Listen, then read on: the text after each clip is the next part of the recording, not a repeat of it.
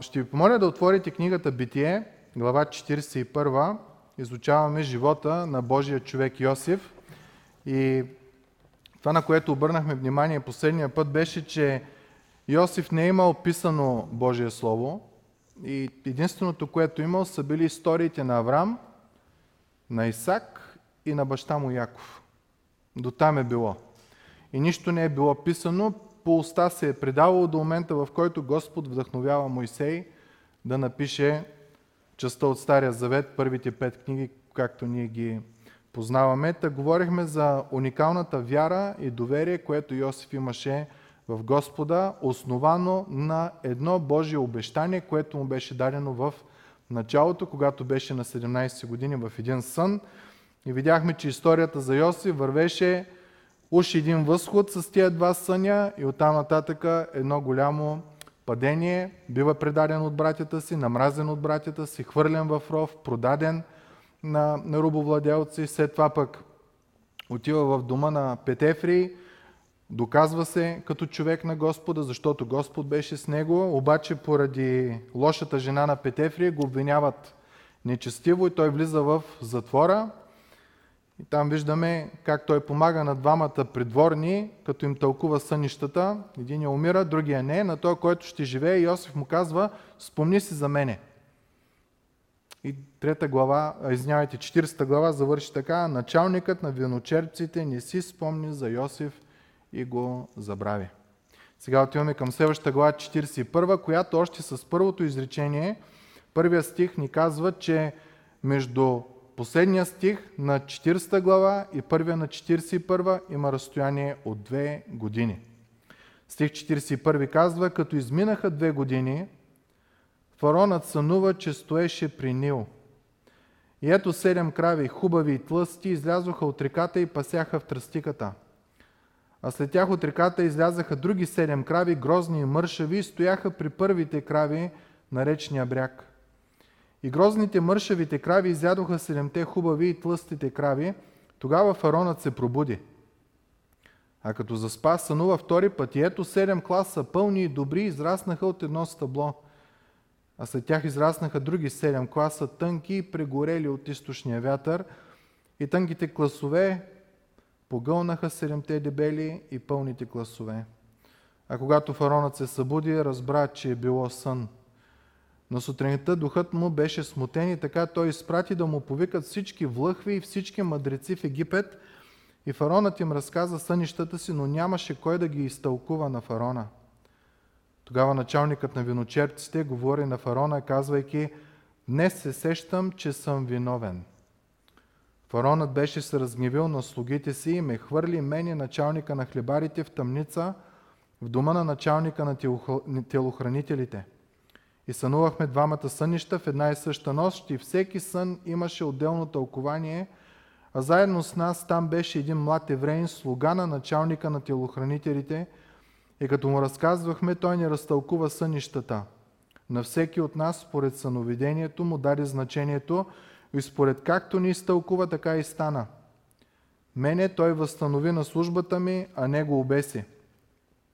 Тогава фаронът заповяда да извикат Йосиф и бързо го изведоха от тъмницата. Той се обръсна, преоблече се и дойде при фарона.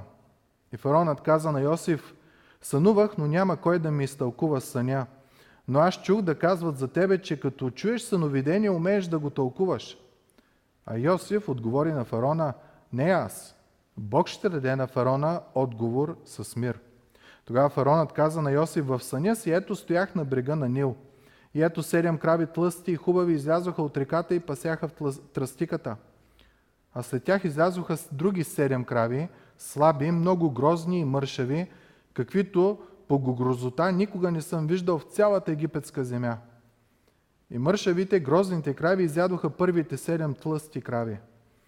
Но пак като ги изядоха, не се познаваше, че са ги изяли, а изгледът им беше така грозен, както и в началото, тогава се пробудих. После видях в съня си, ето седем класа пълни и добре израснаха от едно стъбло, а след тях израснаха други седем класа, сухи, тънки, пригорели от източния вятър. Тънките класове погълнаха седемте добри класове. Разказах съня на влъхвите, но нямаше кой да ми го изтълкува. Тогава Йосиф каза на фараона, фароновия сън е един. Бог е явил на фараона това, което скоро ще направи. Седемте добри крави са 7 години, а седемте добри класове са 7 години. Сънят е един. А седемте мършави и грозни крави, които излязоха след тях, са 7 години, както и седемте празни класове, пригорели от източния вятър, те ще бъдат 7 години на глад. Това е което казах на фарона. Бог е явил на фарона това, което скоро ще направи. Ето идат 7 години на голямо плодородие по цялата египетска земя. А след тях ще дойдат 7 години на глад, цялото плодородие ще се забрави в египетската земя, защото гладът ще опустоши земята. Няма да се познае плодородието на земята поради онзи глад, който ще последва, защото ще бъде твърде тежък. Но това, че сънят се повтори на фарона два пъти означава, че това е решено от Бога и че Бог скоро ще го извърши. И така нека фаронът потърси умен и мъдър човек и нека го постави над египетската земя. Нека фаронът направи това и нека постави надзиратели над земята и в седемте плодородни години нека събере петата част от реколтата на египетската земя. Нека съберат цялата храна на тези добри години, които идват и събраното жито нека бъде под фароновата власт за храна в градовете и нека го пазят. И храната ще се запази за седемте гладни години, които ще настъпят в египетската земя, за да не се опустоши земята от глада. Това нещо беше угодно на фарона и на всичките му служители. Фаронът каза на служителите си, можем ли да намерим човек като този, в когото има Божия дух? Тогава фаронът каза на Йосиф, понеже Бог ти откри всичко това, няма никой толкова умен и мъдър, колкото си ти. Ти ще бъдеш над дома ми и целият ми народ ще слуша твоите думи, само с престола аз ще бъда по-горен от тебе. Фаронът каза още на Йосиф, виж, поставям те на цялата египетска земя. Тогава фаронът извади пръстена си от ръката си и го сложи на Йосифовата ръка, облече го в дрехи от висон и му окачи златно, златна огърлица на шията. После нареди да го возят на втората колесница и викаха пред него коленичете и така го постави на цялата египетска земя. При това фаронът каза на Йосиф, аз съм владетел, но без тебе никой няма да вдигне ръка или крак по цялата египетска земя. И фаронът нарече Йосиф Цавтанат, Цавнат, Панеах и му даде за жена Асенета, дъщеря на Илиополския жрец Потифер. След това Йосиф излезе на обиколка в египетската земя. Йосиф беше на 30 години, когато стоя пред египетския цар Фарон – а беше на 17, когато му бяха сънищата, ако си спомняте. Значи са минали 13 години. И като се отдалечи от лицето на фарона, Йосиф обиколи цялата египетска земя. И през 7 години на плодородие земята роди преизобилно. Йосиф събра цялата храна от тези 7 години, които бяха настанали в египетската земя и складира храната в градовете. Във всеки град прибра храната на околните му ниви. Йосиф събра твърде много жито, колкото морския пясък, така че престана да го мери, защото беше без мяра. А преди да настъпят годините на глада, на Йосиф се родиха двама сина, които му роди Асенета, дъщеря на Илиополския жрец Потифер.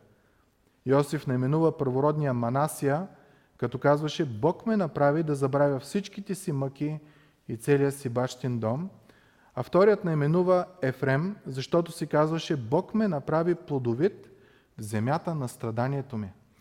А като се изминаха седемте години на плодородие, които бяха настанали в египетската земя, настъпиха седем години на глад, според както Йосиф беше казал, и настана глад на всички околни страни, а по цялата египетска земя имаше хляб. Защото когато цялата египетска земя огладня и народът извика към фарона за хляб, Фаронът каза на всички египтяни, идете при Йосиф и каквото ви каже, направете. А гладът беше по цялата страна. И така Йосиф отвори всички житници и продаваше на египтяните, защото гладът се усилваше по египетската земя и от всички страни идваха в Египет при Йосиф да купят жито, понеже гладът се усилваше по цялата страна.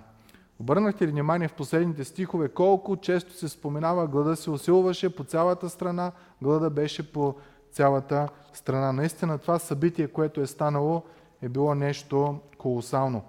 И за да разбереме как Библията тълкува сама себе си, едно от правилата при изучаване на Библията е, когато прочетеш даден текст, да видиш дали Библията говори по тази тема на друго място. И това е най-добрият начин на тълкование. Там няма какво да си, с извинение, да си блъскаш главата, какво означава текста, ами самият текст е разтълкуван в друго място. Историята на Йосиф е разтълкувана в Псалом 105 и аз ще ви помоля да отворим там, да прочетем няколко стиха, да видим вдъхновен от Бог как Давид тълкува историята на Йосиф. Тая част, която ние сме прочели до момента. Глава 105 на Псалм 105, стих 17, стих 16, извинявайте, казва там. После призова глад на земята, Бог, струши всяка подпорка от хляб. Изпрати пред тях човека Йосиф, който беше продаден като роб.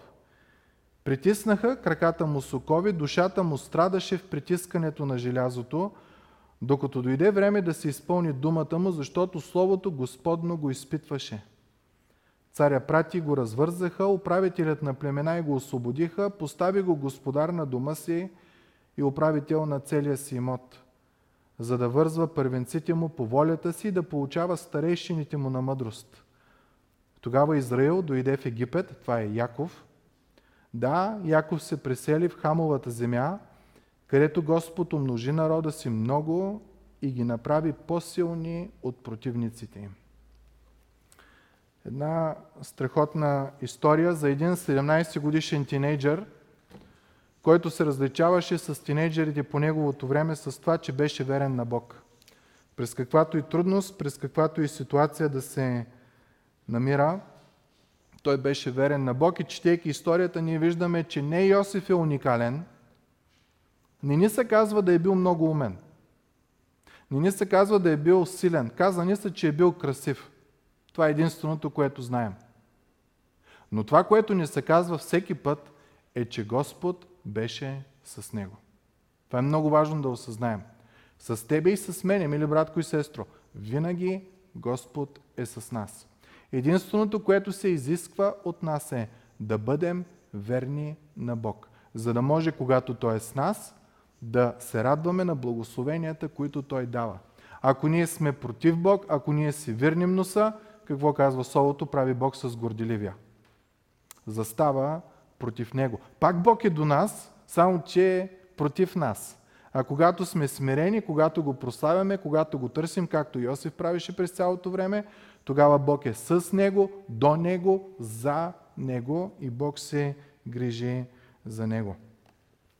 Та, това е за Йосиф. Ама за тебе и за мене трябва да знаем нещо. На този свят има един невероятен, всеобхватен план, един, който владее над цялата история и над абсолютно всяка една част от нашия живот. Знаете ли кой е този, който владее над всичко? Бог, нали? Отговора в църква винаги е Исус или, или Бог.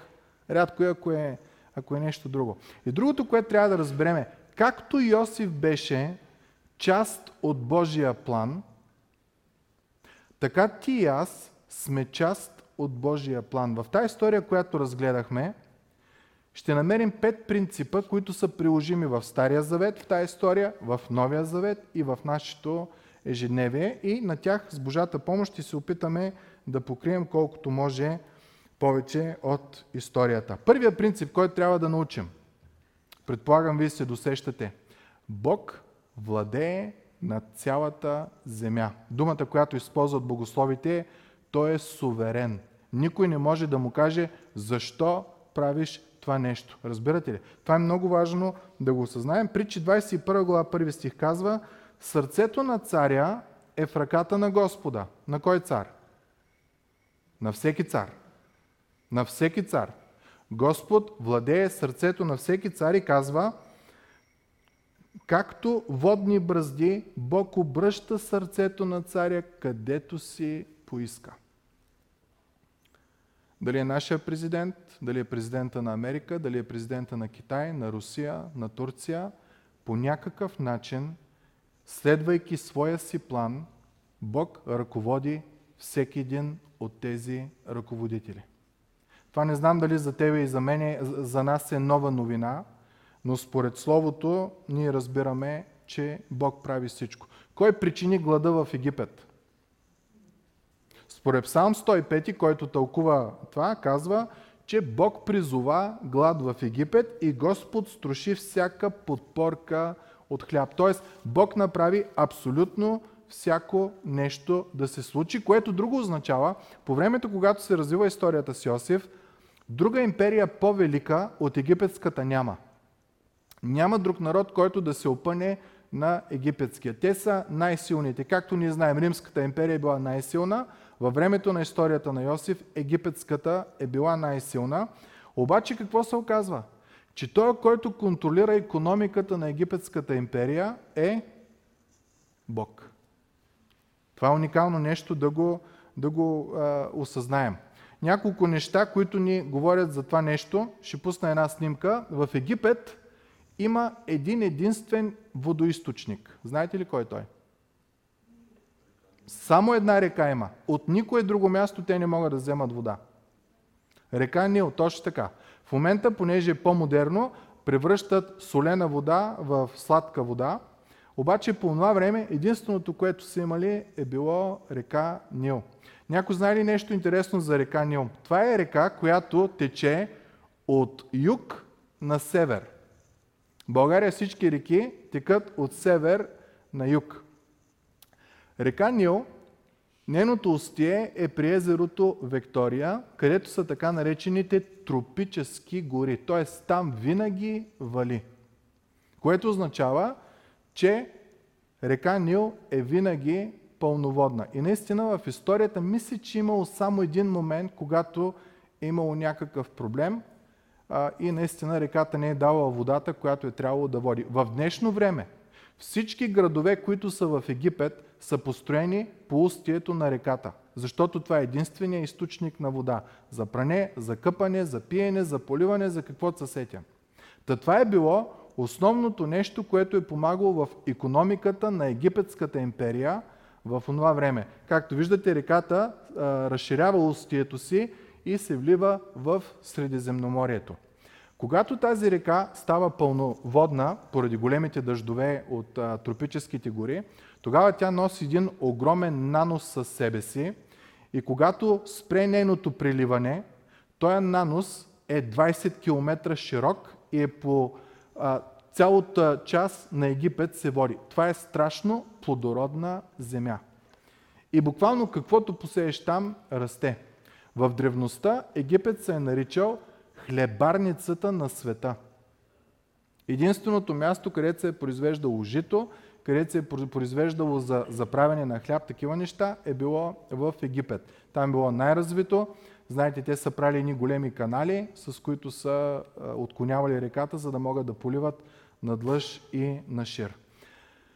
Река Нил е била толкова важна за Египет, че ако през цялото време никога не е валяло дъжд в Египет, никой не се е притеснявал.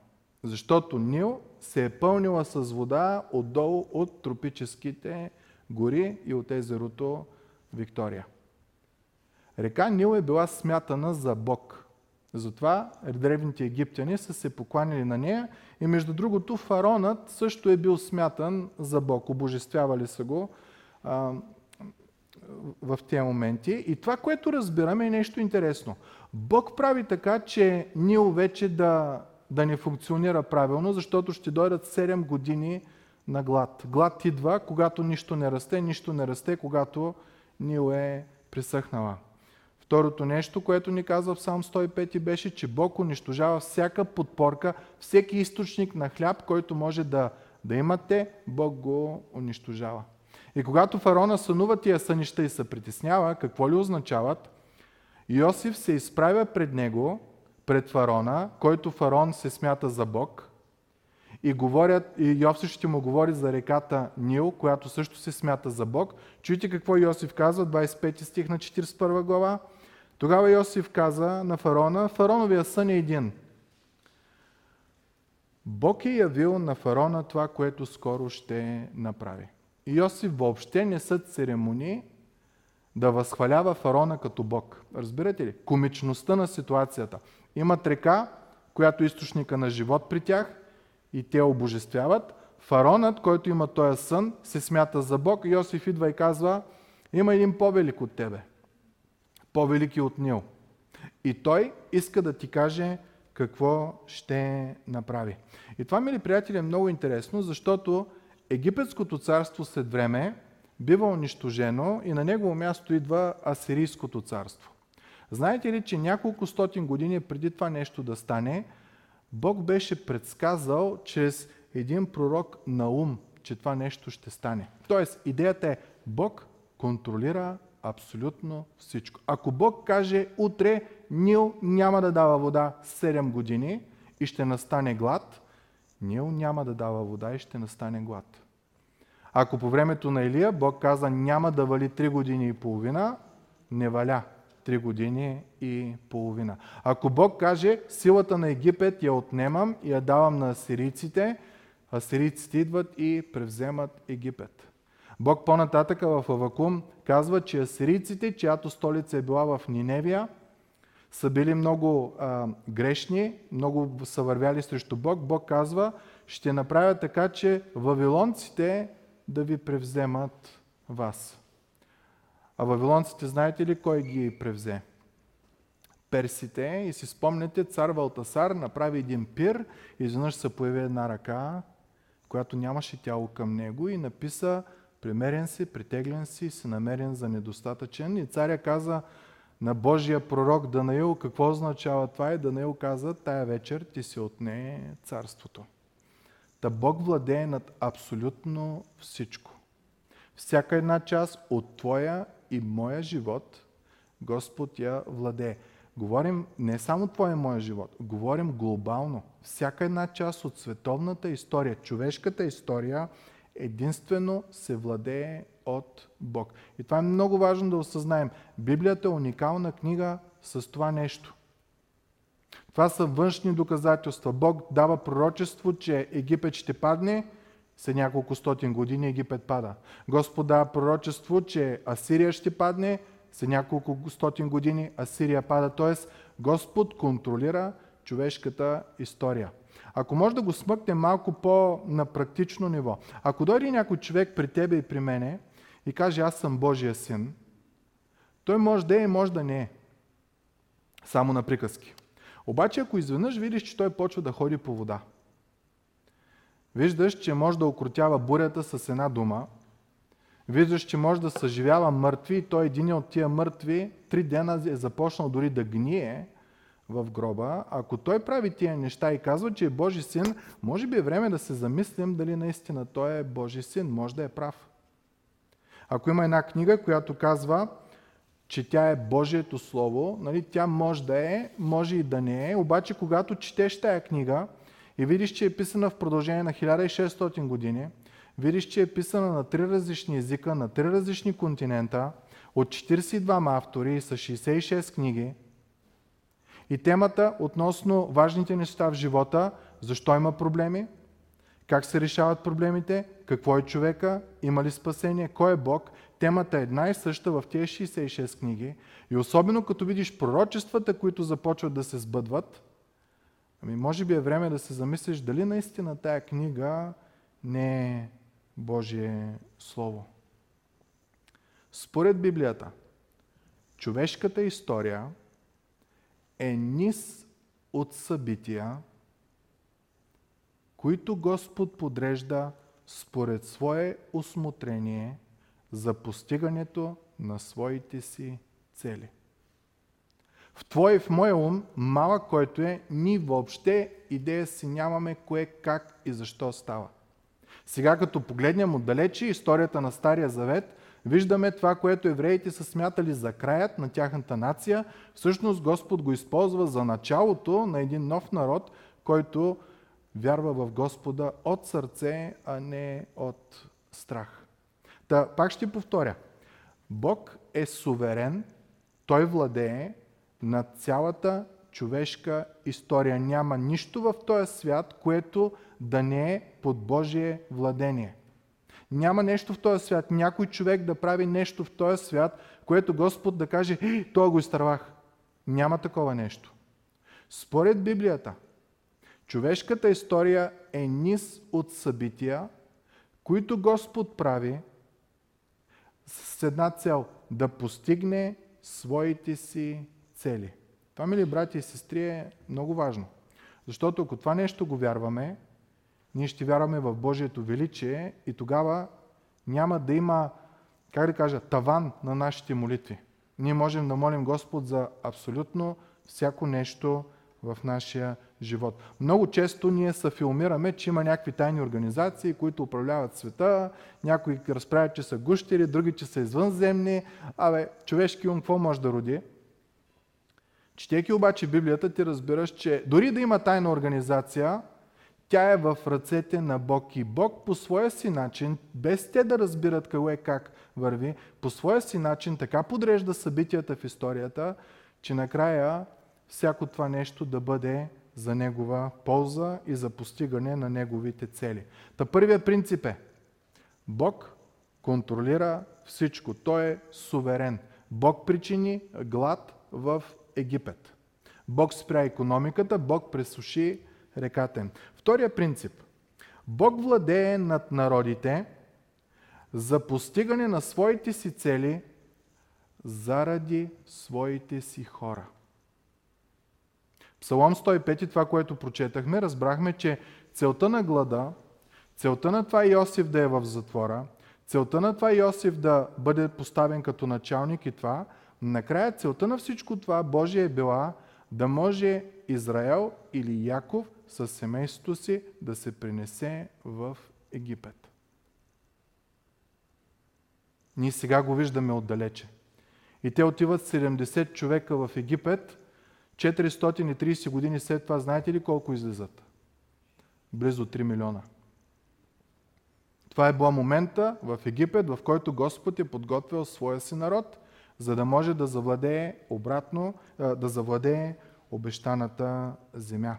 Та цялата човешка история е насочена за, как да кажа, за изгодата или за доброто на една група. В Стария Завет тая група е била народът, който имал Божието Слово, това е бил Израел.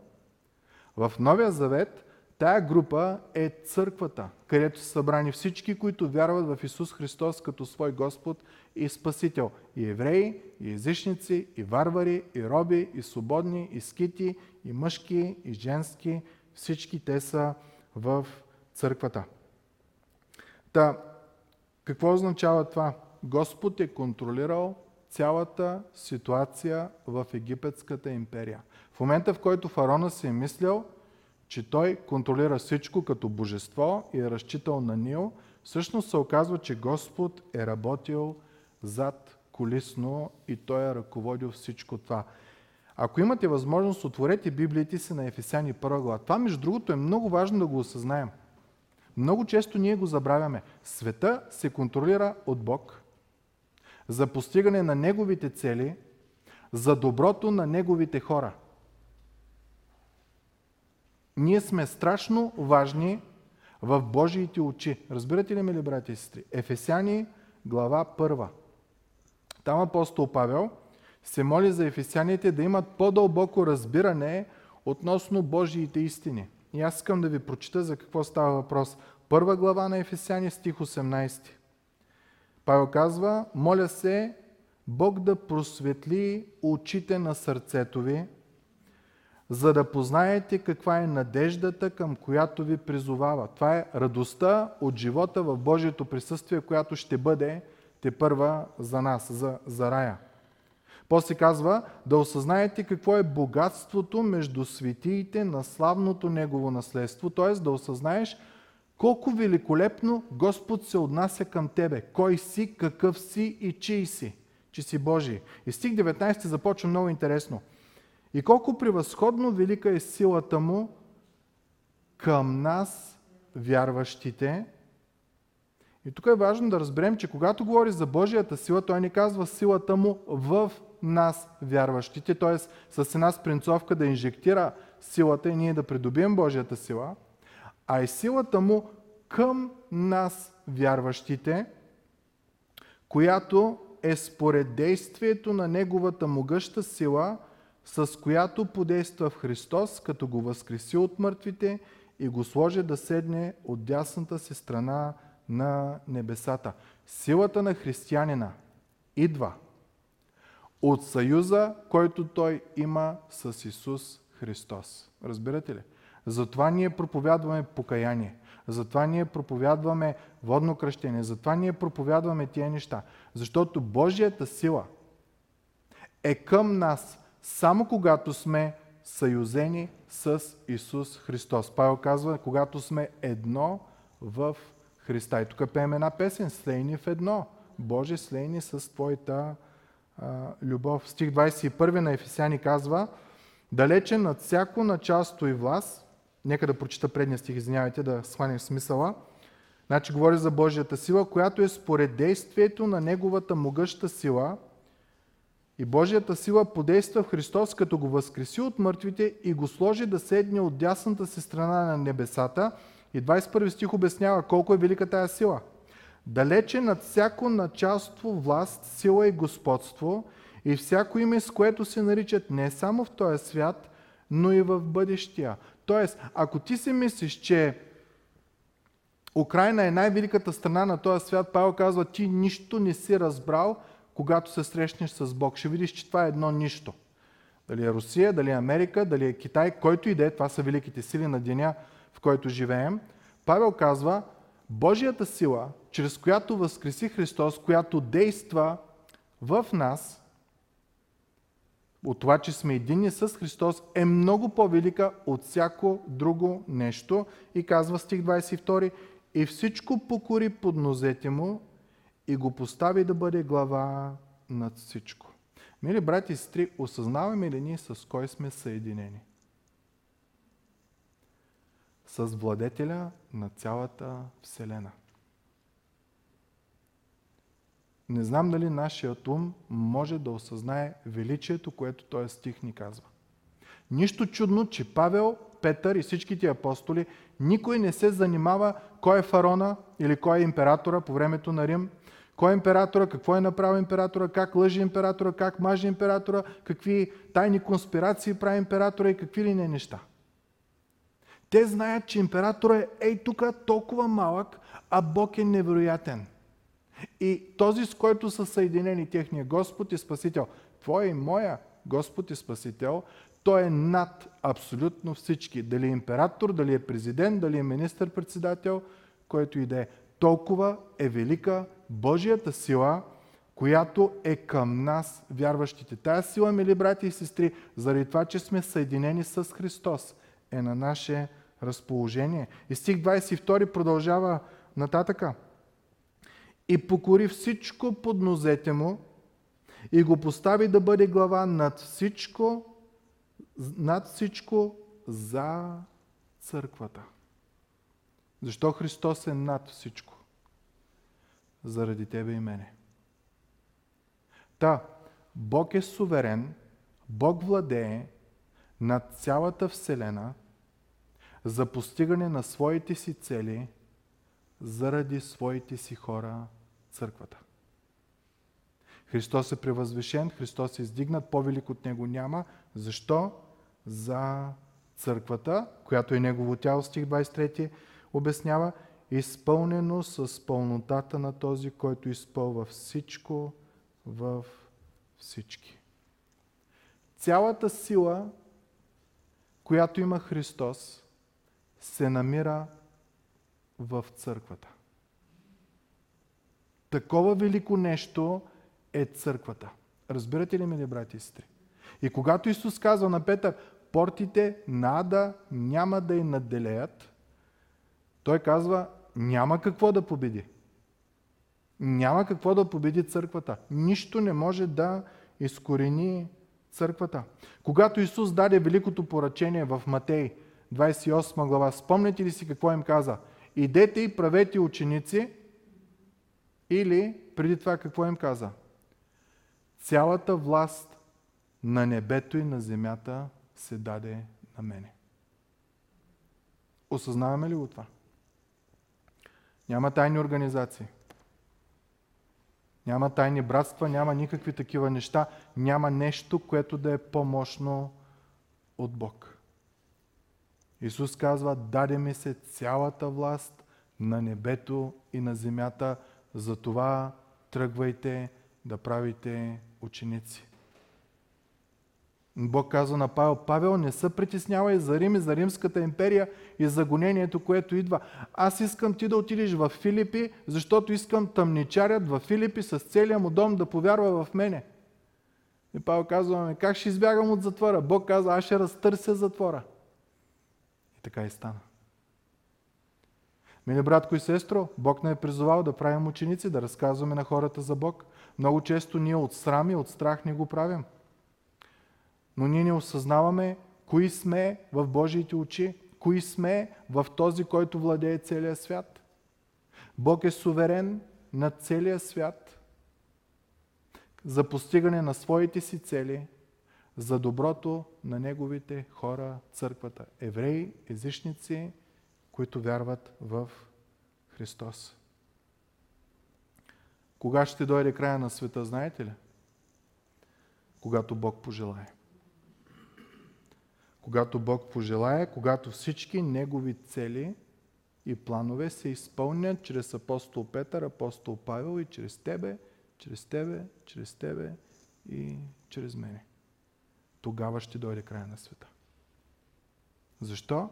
Защото Бог контролира всичко. Той е суверен. Никой не може да му сложи пръчка в спиците. Никой не може да го спъне. Той контролира всичко за постигането на своите си цели, за доброто на своите си хора. Разказват една история до църквата на Спърджан. Знаете го това известния пастир от Англия през 18 век, 19 век, 1800 година.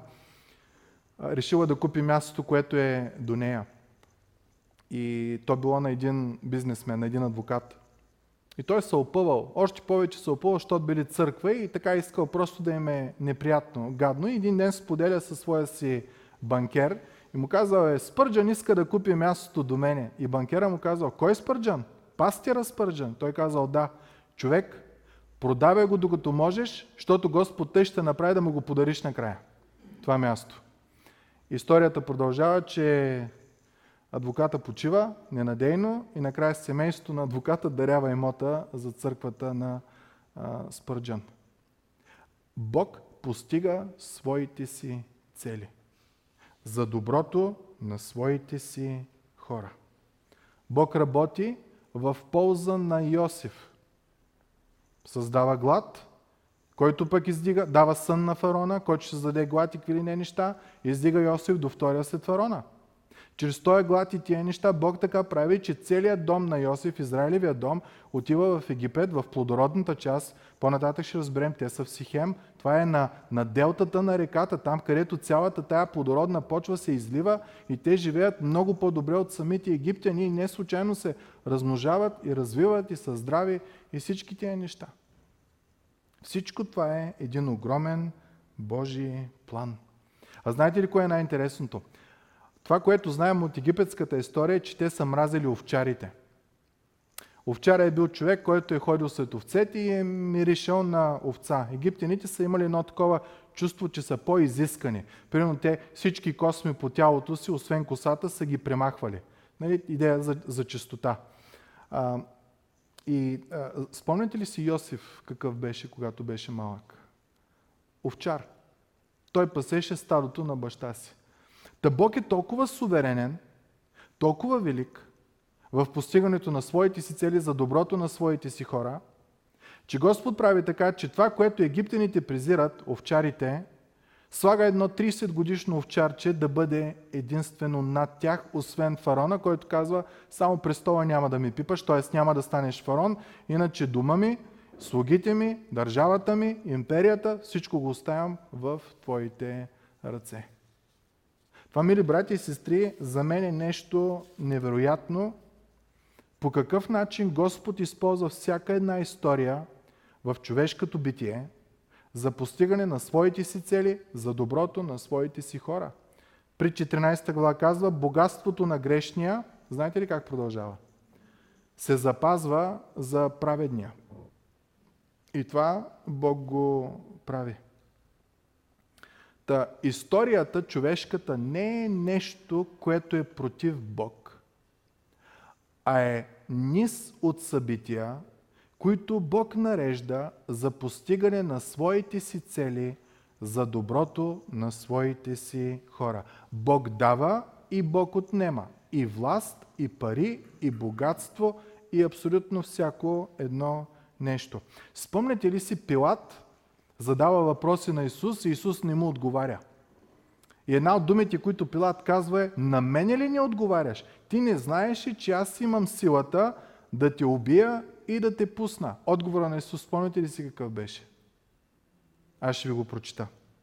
Исус му отговори, ти не би имал никаква власт над мен, ако не ти беше дадено отгоре. И знаете ли кой е следващия стих?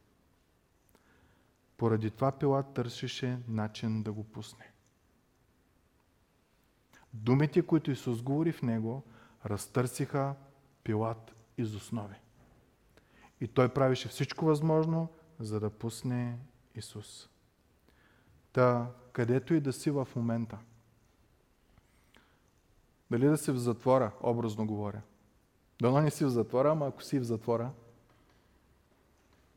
стой верен на Бог. Каквато и трудна ситуация да си поставен, стой верен на Бог. Бог те е поставил там, освен ако не вършиш нечестиви неща, там ти си се поставил, но моли Бог за прошка. Бъди верен на Бог в покаянието си, ако си сбъркал и вървиш срещу Него, бъди верен на Бог в уповаването си на Господа. Йосиф беше в затвора, спомняте ли се защо? Защото Божието Слово го изпитваше. Тебе и мене. Когато а ние минаваме през трудности. Това е момента, когато Божието Слово изпитва тебе и мене, което означава едно. Ние сме страшно важни в Божиите очи. В човешката история, от Божия гледна точка, понеже Той я ръководи, ти и аз имаме ключова част. Осъзнаваме ли го това нещо, мили брати и сестри? Ти и аз имаме ключова част в човешката история, защото този, който е господар, суверен на човешката история, той е нашият Бог и нашия Спасител. И третия принцип, и ще завършим с него, казва следното. Когато Бог действа суверенно, никой нищо не разбира. Когато Бог действа, много хора са в неведение какво става. Фаронът получи сън на сутринта, духът му беше смутен. Идея си няма какво е това нещо. И така изпрати да повикат всички влъхви, всички мъдреци в Египет. И фаронът им разказа сънищата, но нямаше кой да ги изтълкува на фарона. Когато Бог върши неща, Бог ги споделя със своите си хора. Спомняте ли си, когато Бог беше на път да унищожи Содом и Гомор? И отседнаха при Авраам. И там една много интересна фраза. Господ каза да споделя ли с моят слуга или моят приятел Авраам това, което искам да сторя. И го сподели. Когато цар на Вуходоносор получи един сън през нощта за една статуя, че бронз, че злато, един камък дойде от небето и разби цялата статуя и израсна и запълни цялата вселена, на Вуходоносор си изкара акъла и събра всички, които имат някакво знание, които най-вероятно по неговото време са контактували с божествата. Нали, това всичко е лъжа цялата работа им казва, разтълкувайте съня. Те казват, кажи ни какъв и ще го разтълкуваме. Той казва, аз не съм глупав. Вие ще го, като знаете какво е, лесно ще измислите някакво тълкование. Ако тълкованието е от вас, искам да разбера точно какво е, без да ви казвам какъв е съня. И тогава те казват, о, това е само от Бог. Ама ние нямаме достъп до Бога. И занашидва Данаил. Данаил казва, тайната, която царят изисква, не могат да явят на царя нито мъдреци, нито вражалци, нито влъхви, нито астролози, но има Бог на небесата, който открива тайни и той явява на цар на Вуходоносор онова, което предстои да стане в последните дни. Това е Данаил 2 глава. Когато Бог върши неща, хората от света си нямат и идея какво Бог върши. Ние идея си нямаме какво става, освен ако Бог не ни открие. Бог откри на Йосиф 7 години на, на имане и 7 години на нямане. Затова трябва да трупаме докато има, за да можем да оцелеем, когато няма. Господ откри на Данаил съня на Новоходоносор и му каза буквално историята за може би 1000-1200 години напред какво ще се случи. Та когато Господ действа суверенно, никой не може да разбере какво говори, освен ако Господ не открие на човека. Какво означава всичко това за тебе и мене, мили братко и сестро? В историята на Йосиф ние виждаме тълкованието на историята, Псалом 105, че всичко, което става в живота на Йосиф, е под Божието водителство. Всяка една част. И омразата на братята, и хвърлянето в рова, и продажбата на рубовладелците, и в двора на Петефри, и а, обвинението несъстоятелно а, от неговата жена, и това, че влиза в затвора, и това, че е затворен две години в затвора. Имаме това две години на мълчание, не, знам какво, не знаем какво е станало.